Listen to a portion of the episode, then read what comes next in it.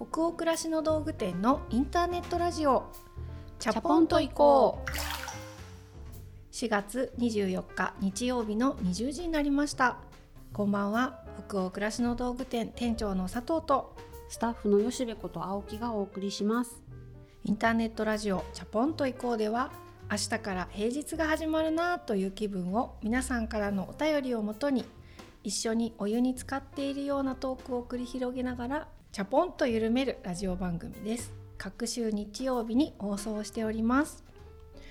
ね、4月ももう後半でゴールデンウィーク間近っていうことですけど、うん、多分チャポラーさんの中にもいろいろ新しい変化とかが出てきてる人が多いかもしれないんですが我らのね、うん、子供たちもね進級進学？吉部さんちは中学から高校にはい高校生になりましたおめでとうございます。ありがとうございます。店長の家は6年生。最終学年だね。そううちは6年生になって1年生の面倒を見たりする係があるらしくてね、うんうん、あるね。いやだから親睦会とかで手つな、ね、手つないだりあとなんか一緒に最初の1週間ぐらい学校行ったり迎えに行ったり、うん、なんかそういう通学指導みたいなのを最高学年のお兄ちゃんお姉ちゃんがやるとかでいやなんか思い出すとついこの間やってもらう側だったと思うんですよ。あ確かに迎えに来てくれた子がいて、うんうん、ものすごいお兄ちゃんに見えたのその子が当時の私には、うんうん、うちの子まだこんなちっちゃいのに6年生ってこんななんだって思ったらなっちゃった。うちの子を頼んだよって思いって送り出したのに、う んよそのうちの子供の面倒を見る見る側最終学年になっちゃって。そう。だからこれだけ小学校6年って長いと思ってたけどまあまああっという間になんで、うんうんうん、ね吉部さんちのあと3年ってもう風のごとしなのかしらね。3年間あっという間でしたね。朝を起こして追い出すように早く行きなさいみたいなのを3年間やってたら終わったって感じで。す そうだよね。もう3年3年って自分が学生時代だった時のことを思い出しても入学したてで中3とかになるともう卒業生間近って感じだから、うん、じっくりいるって感じなのって中2とか高2とかっていう,、うんうんうん、だから早いんだよねやっぱ3年区切りって。早いね。うん。なんかいろいろだからこの先ああとどのくらいこんな感じなんだろうとか、うん、なんか1分1時間1年とかがね愛おしく感じ始めますねやっぱりより。本当に、うん、だから家の中の下の階で夫と息子が楽しそうに話を展開し始めたら、うん、もう気になるのでちょっとそれ面白そうだし一丁紙したいから2階に上がってきてって呼び出します。お母さんも混ぜて混ぜてでもご飯作ってて手離せないから上がってきてっていう叫ぶ2階から。2階から「お願い!」みたいな。上がってきてもらって話の続きをしてもらって混じるみたいな。そういう面白いことが起きてる場所にいたいっていう欲求がすごい私の中で今強くなってますね、うん、やっぱりそれってさあと何年一緒の一つ八重の下で暮らすかなっていう、うん、ちょっとその終わりが見えてきているからこその尊さみたいなのを実感するのもあるのかね。だと思います。だから今ものすごい盛大に夫と私で息子にうざがらみしてると思います、うん、親のカウントダウンが始まっちゃってる、ね、親の。で うざがらお風呂に入ってなんか静かになったりするじゃないですか。あの空間がこれからこういう時間が増えるかもしれないんだよって言って2人で「寂しい」って言い合ってますね。そっか。もう結構ねカウントダウンだもんね吉部さんちはね。そうですね。数年だもんね。もしそうね18で本当に成人して大学が行くことになったとして違うとこに引っ越したりするとすれば本当に3年なので。うわうわうわ信じられない。本当に。いろんな思いで今の時間を過ごしているんだね。ね楽しく過ごしたいなと思ってます、ね、はい。じゃあ今日も、えー、チャプラーの皆さんからお便り届いておりますので、えー、ご紹介するところからスタートしたいと思います。ラジオネームあこさんからのお便りです毎回お二人の話を楽しく聞かせていただいております。第104夜に登場した本パパンがパン。私も20年以上前に愛読していました。とっても懐かしく当時この本を片手に都内のパン屋さん巡りをしていたことを思い出しました。当時の私にとってフランスパンは硬すぎる食べにくいパンという認識でしたがこの本に紹介されているフランスパンを食べてからドハマりし40代後半の今でもフランスパンは食べる手が止まらないほどの大好物です。あの本と出会いフランスパンの美味しさを知ることができて本当に良かったなと思っています。うん。あこさんありがとうございます。嬉しい。パパンがパンっていう本をね、うん。知っている人がいた。しかも結構いらっしゃいました。お便り、ねうん。嬉しいです。本当に。だから世代が近いのかなきっと。20年前にその本を片手に都内のパン屋さん巡りをしていたって全く私と同じ頃合いですよね。ねえそれ違ってたかもね。うん。そう。あこさんのお便りをいただいてフランスパンの話書いてきてくださってるんだけどそう私もおしゃれでいい感じだけど硬いパンって敬遠してたんだけど、うんうんまさにアッコさんと同じように私はあの「パパンがパン」っていう本を読んでベーコンエピってなんかあ、うんうん。わかる？美味しいね。うんはいはい、うんあのちょっとな形を今言葉で言いたいんだけど言えない葉っぱがこうギュってくっついて長くなって何？カッパ葉っぱ？あそう葉っぱね。葉っぱの形。葉っぱ。葉っぱじゃなくて。滑舌がごめんね。葉っぱね。リーフねリーフ。葉っぱ。リーフ。そう。がそうつながってるみたいな、うんうん。そう。あれも結構ウィーンって食べなきゃいけないくらい硬かったりもするけど、そう。ああいうものがすごく食べたくなった本だったなって思い出しちゃった、ハードパンっていつから好きになったんだろう？大人になってからだよねでも、いや本当そうですよね、うん。子供の頃はそもそもそんなに出会わなかったし近所にあったのかな？でもあったか高校生ぐらいの時に近くのデパートにドンクができたんですよ。ああドンク。いいね。そうそこでまさにエピパン食べて、はいはい。バゲットハードパンうん初めて美味しいって思ったかもしれうない、んね。ちょっと酸味があるさドイツ系のパンとかうんうん。ああいうのも本当大人になってお酒飲むようになってから好んで食べるようになったかも。うん。子供の時はやっぱ本当菓子パンが好きだった。わかる。あと山崎パン富士パン育ちなので、うん。なんかふわふわのコッペパンとかうんうん。がすっごい好きでした、そうそう。あと親が今思い出したけど山崎パンのさシール集めてなんか白い器めっちゃコレクションしてたもん、そう。春のパン祭そう。りねそうそうそうそうそう。割れにくい食器なんですそう。よね山崎の食器実家にすごいある。確かにありました、あったようんね、うん。今形まで思い出せる。ちょっと縁がこうそうひらひらしてるの。ひらひらしてるの。そう使ってた。懐かしい。なんか今もう胸がギューってなってる、うん。うわー懐かしい。そう。ということでねすいません。あこさんのお便りからだいぶあのそれちゃったけどねあのパパンがパンを知っている方がお便りたくさんくださってすごい嬉しかったです。はい。ありがとうございありますがとうございます。じゃあ次のお便りいきましょう愛知県にお住まいのラジオネームももこさんからのお便りです。こんにちは。今日は3月24日ですね、うん。今日3月24日は私の40歳の誕生日で家族に時間をもらい一人でホテルに泊まっています。オットマンでくつろぎながら時間を気にすることなく本を読んだりこれからの自分の人生の過ごし方や目標をノートに書き留めたりいつもは買わないちょっといいケーキを食べたりとても贅沢な時間を過ごすことができ心穏やかに誕生日を迎えることができました。40歳になった今これからが楽しみでワクワクしています。私の人生これからという気持ちです。チャポイコを聞くようになり人生の楽しみ方を教わったようなそれでいいんだよと言われているような心の友ができた気がしています。これからも配信楽しみにしていますね。はい。愛知県のももこさんありがとうございありがとうますございます。40歳の誕生日おめでとうございおます。めでとうございます、ねあのそれでお一人でその日にうん。ホテルにくつろぎの時間を求めに行かれて誕生日にねうん。ジャポンのことを思い出してお便りくださってるってことですよこれ。貴重な誕生日の当日に多分お便り書き込んでくださったんじゃない？うわーすいません貴重な時間を。いただいちゃってるんじゃない。時間をいただいて恐縮ですっていう。でも嬉しいですよねすごく。うん、しかもね。いいな、これやってみたいな。いやー誕生日の日に私もホテル泊まって一人で過ごすってやったことないかも。私40歳はディズニーランド行きました。一人で？いや一人じゃないです。あ 一人で行ってもよかったんですけど息子を連れて、うん。お誕生日にですっていうこの主張するシールをキャストさんにもらって、うんうんあのすごい祝われました。へえいいですねでもなんかこうやって一人でしっとりとうんした時間を誰かに祝ってもらうとかだけじゃなくて、うんうん自分で自分をねぎらうというかそういう時間ってこの文章を読んでるだけで結構一緒に贅沢な気持ちになるね。ねあとたった今行きたくなりますうね。ん誕生日何したい？今年。え？寿司食べたいかなやっぱ。寿司か。言い方。寿司。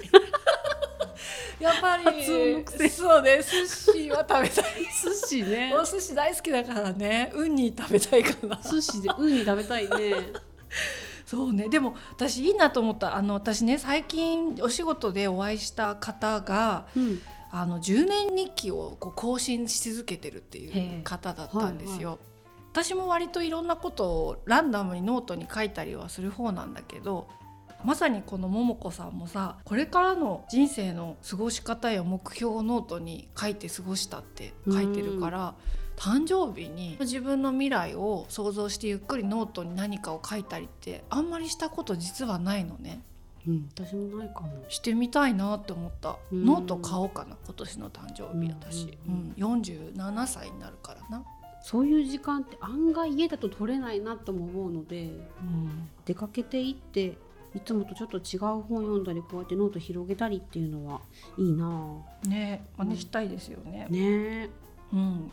すごくいい時間をお裾分けしてもらっちゃった気分でございます。ありがとうございます、ありがとうございます。ねいい40代になりますように。これから10年40代があるっていうことですもんね桃子さんは。ですね。うん、はい。その他にもたくさんのお便り本当にありがとうございました。お便りはすべてチャポイコスタッフ全員で楽しく拝見をしております。それでは本日のテーマとなるお便りに行きましょう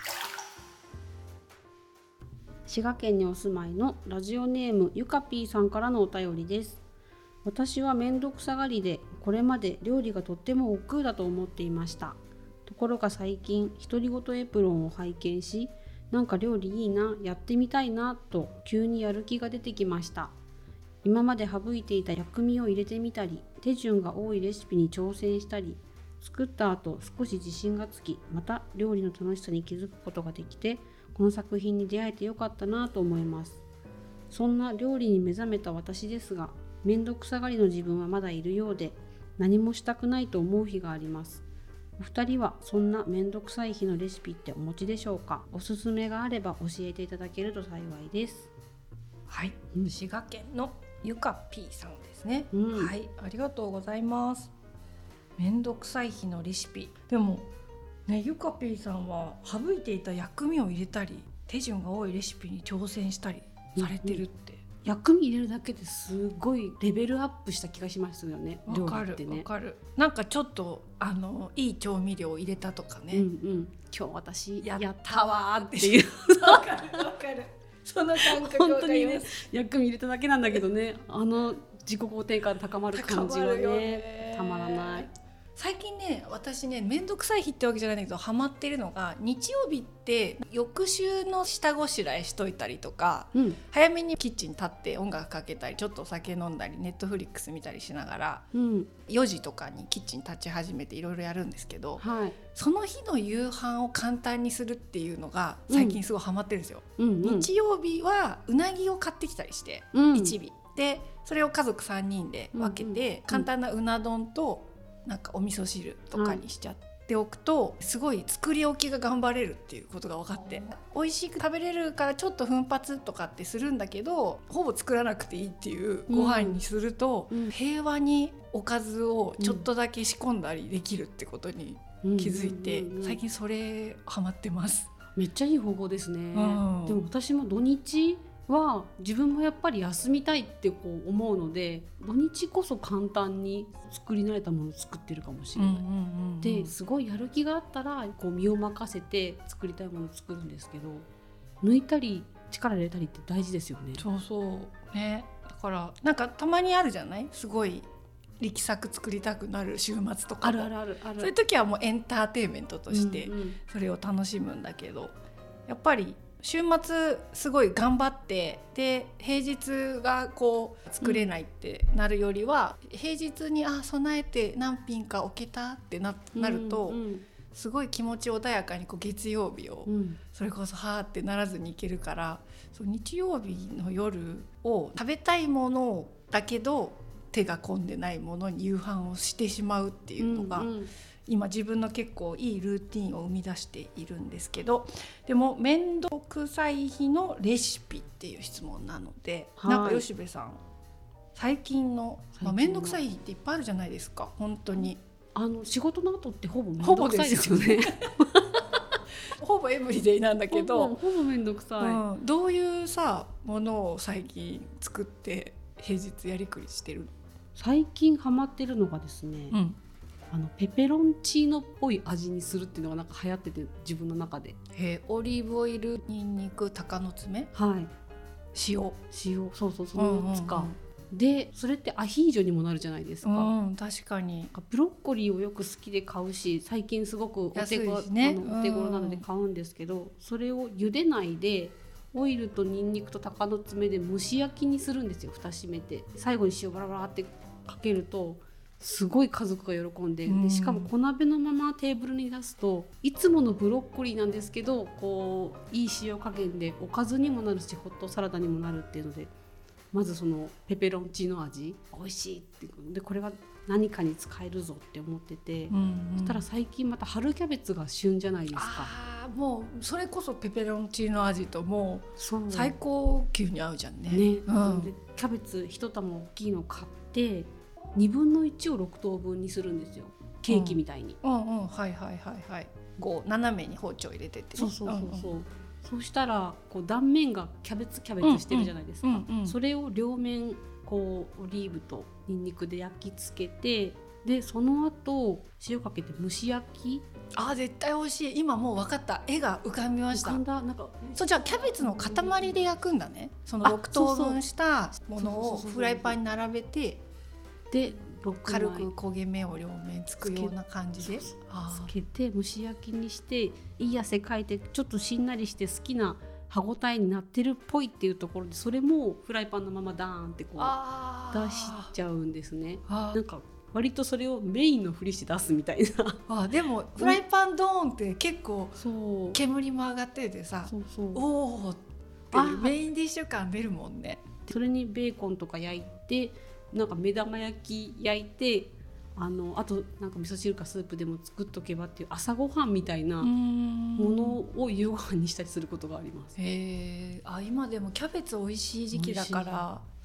でそのキャベツで本当いろいろできるなと思ってて、うん。そのオリーブオイル鷹の爪にん。にく塩っていう基本のやつでキャベツとベーコン炒めますって言ったらもうそれでパスタソースにもなるので。確かに。パスタ茹でて絡めてもいいってことか、春キャベツだからもう一瞬でできるじゃないですか、うんメインに確かに確かに。でそこにクリームを足すと今度クリームパスタにもなるので、でちょっとコンソメの顆粒を足したクりとかして。リームっていうのは生クリーム？うんうん。うんうんうんうん。生クリームを買っといてそうそれもキャベツと一緒になんかベーコン生クリームとかで一緒に買っておくといつか助かるのでうん。キャベツ一玉あったら使い切れるかなとかって思わずにこの旬のものは本当に欲求のまま作ると食べちゃえるので。いいね。なんか私いつもスーパー行った時にキャベツを丸ごと1個買うのすごい抵抗あるのよ。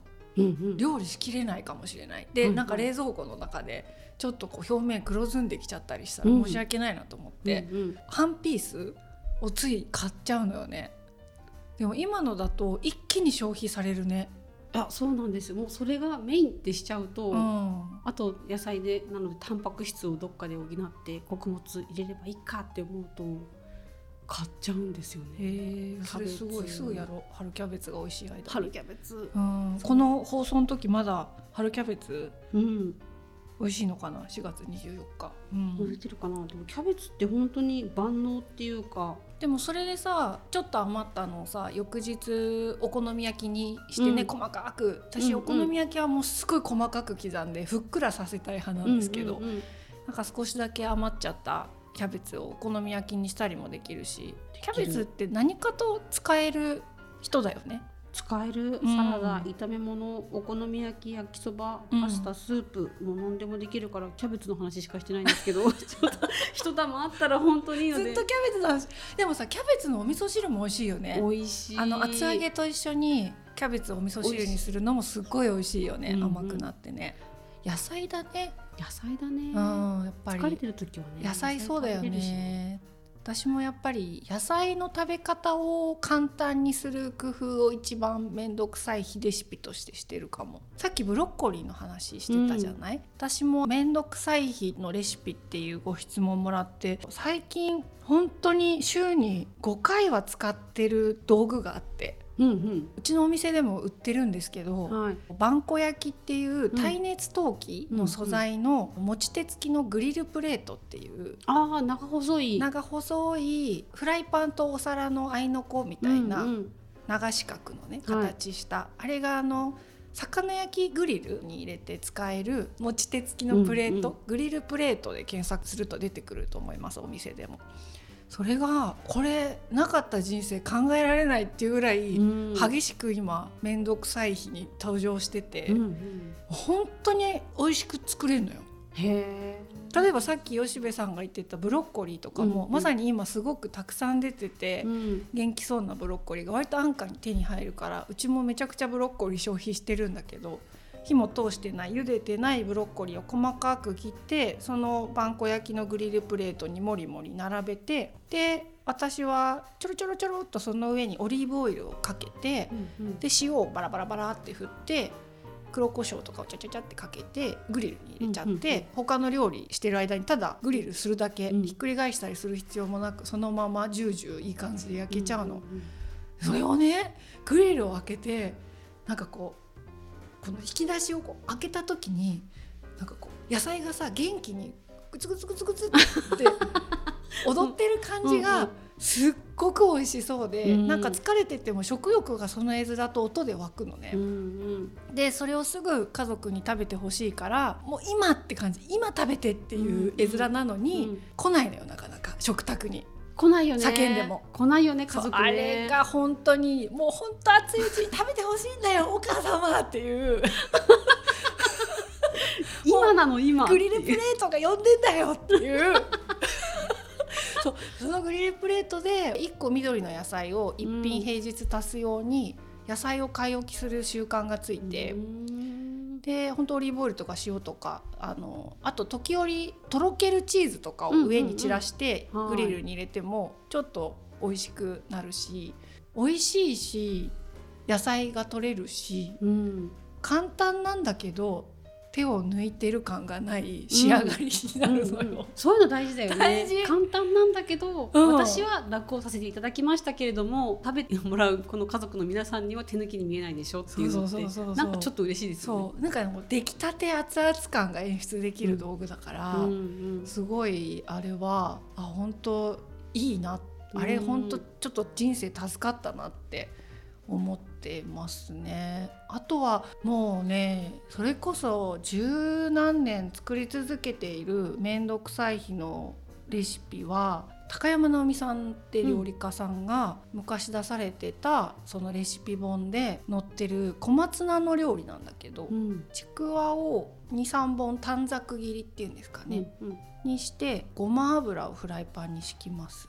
でにんにく1かけぐらいを薄切りにしたもので香りをつけます。うんでにんにくが色づいたところにじゅわっとそこにさっきの短冊切りにしたちくわを投入してちくわに焦げ目がつく感じで一回焼きを入れるのよね、うんうん。でそこで、えっと、ざく切りにした小松菜を最後に入れて結構フライパンがさ小松菜の葉っぱでモリモリになるから料理酒とかを少し回しかけてうん。水分足してすぐ蓋をして、うん少し蒸し炒めみたいにうんうん。して蓋を取るとしんなりしてるから炒めやすくなるのでそこから小松菜とか油が回るように炒めて最後ね味付け塩だけだったと思う。へえシンプル。そうこれがね本当に簡単でお酒のおつまみにも合うし白ご飯も進むし、うんうん。めちゃくちゃ美味しいですよ、うんうん。だから小松菜とちくわもよく平日用にうん。冷蔵庫に買い置いてるね、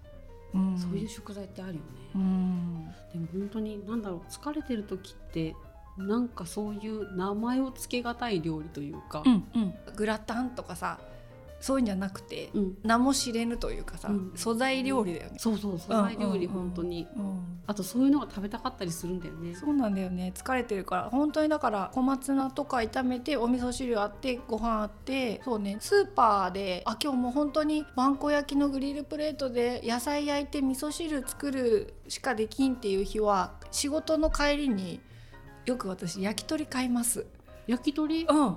焼き鳥屋さんに 並んでる焼き鳥家族大好きだから、うんうん。焼き鳥をねメインにしちゃあって。なるほどね。そうそう。でちょっとさあのブロッコリーとか、お味噌汁があれば、うん。まあ肉食べて野菜食べれるじゃない、だから焼き鳥を買って帰るっていうのをね週中よくやってるね。火曜日水曜日ぐらいって一回突き果てる時あるじゃん。なんかまだ先長いしとかで。木曜日とかね。そうそうそうそうそうそう。焼き鳥買ってますいいね。うん。そうでもそういう逃げ道大事なんだよな。あとそれによって私も嬉しいし家族も好きなものだっていうのが大事というか、うん。喜ぶ結果にしたくって、うん。そういう時も喜ぶの選んじゃいますよね。ね。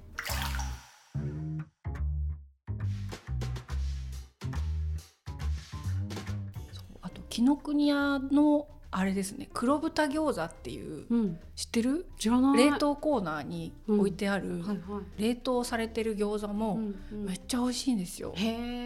あの冷凍餃子としてはまあまあうんいいお値段するのね、一袋1,000円ぐらい、うん、あするね。けど外で食べる餃子みたいにうん。すっごく美味しくって、うんうん、あれもね切らさないように冷凍庫に入れ結構。ううん。ん入れてる、うん、私今日キャベツの話しかしてなかったですね。でもキャベツめっちゃためになったよ。なんかやろうと思ったもん。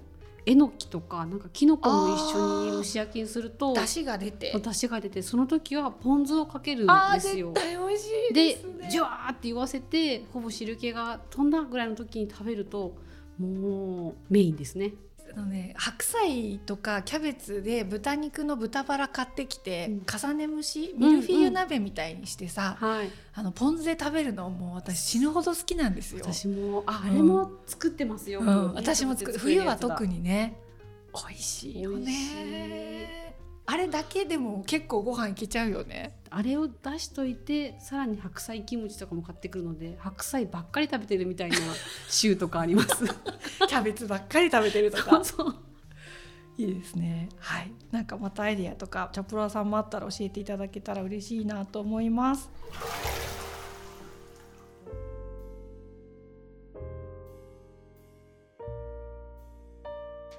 今夜のインターネットラジオチャポンと以降はここまでです。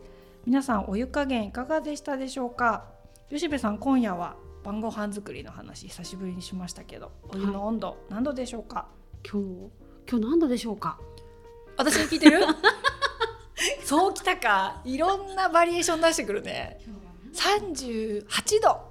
違う？ぬるめですね。さぬるめ。うん。と思うねじゃあの今日38度だパン粉焼きのグリルプレートは重々いってるけど38度。うん。うん、でいきたいと思います。はい、はい、じゃあ皆さんの気分が今日も少しでも緩まると嬉しいです。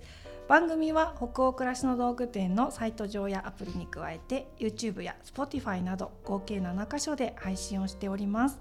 ぜひご自分のライフスタイルにフィットしたプラットフォームでお楽しみください。引き続きお便りも募集中です。えー感想ご質問などサイトやアプリでキャポイコ最新記事を検索していただきページ後半にあるバナーよりお送りください。Spotify などの場合は説明欄のリンクからお便りフォームに飛ぶことができます。全国のチャポラーの皆さんお便りお待ちしております。次回のチャポンと以降は5月8日日曜日の夜20時を予定しております。それでは明日からもチャポンと緩やかにそして熱くいきましょう北欧暮らしの道具店店長の佐藤とスタッフの吉部こと青木がお届けしました。それではおやすみなさい。おやすみなさい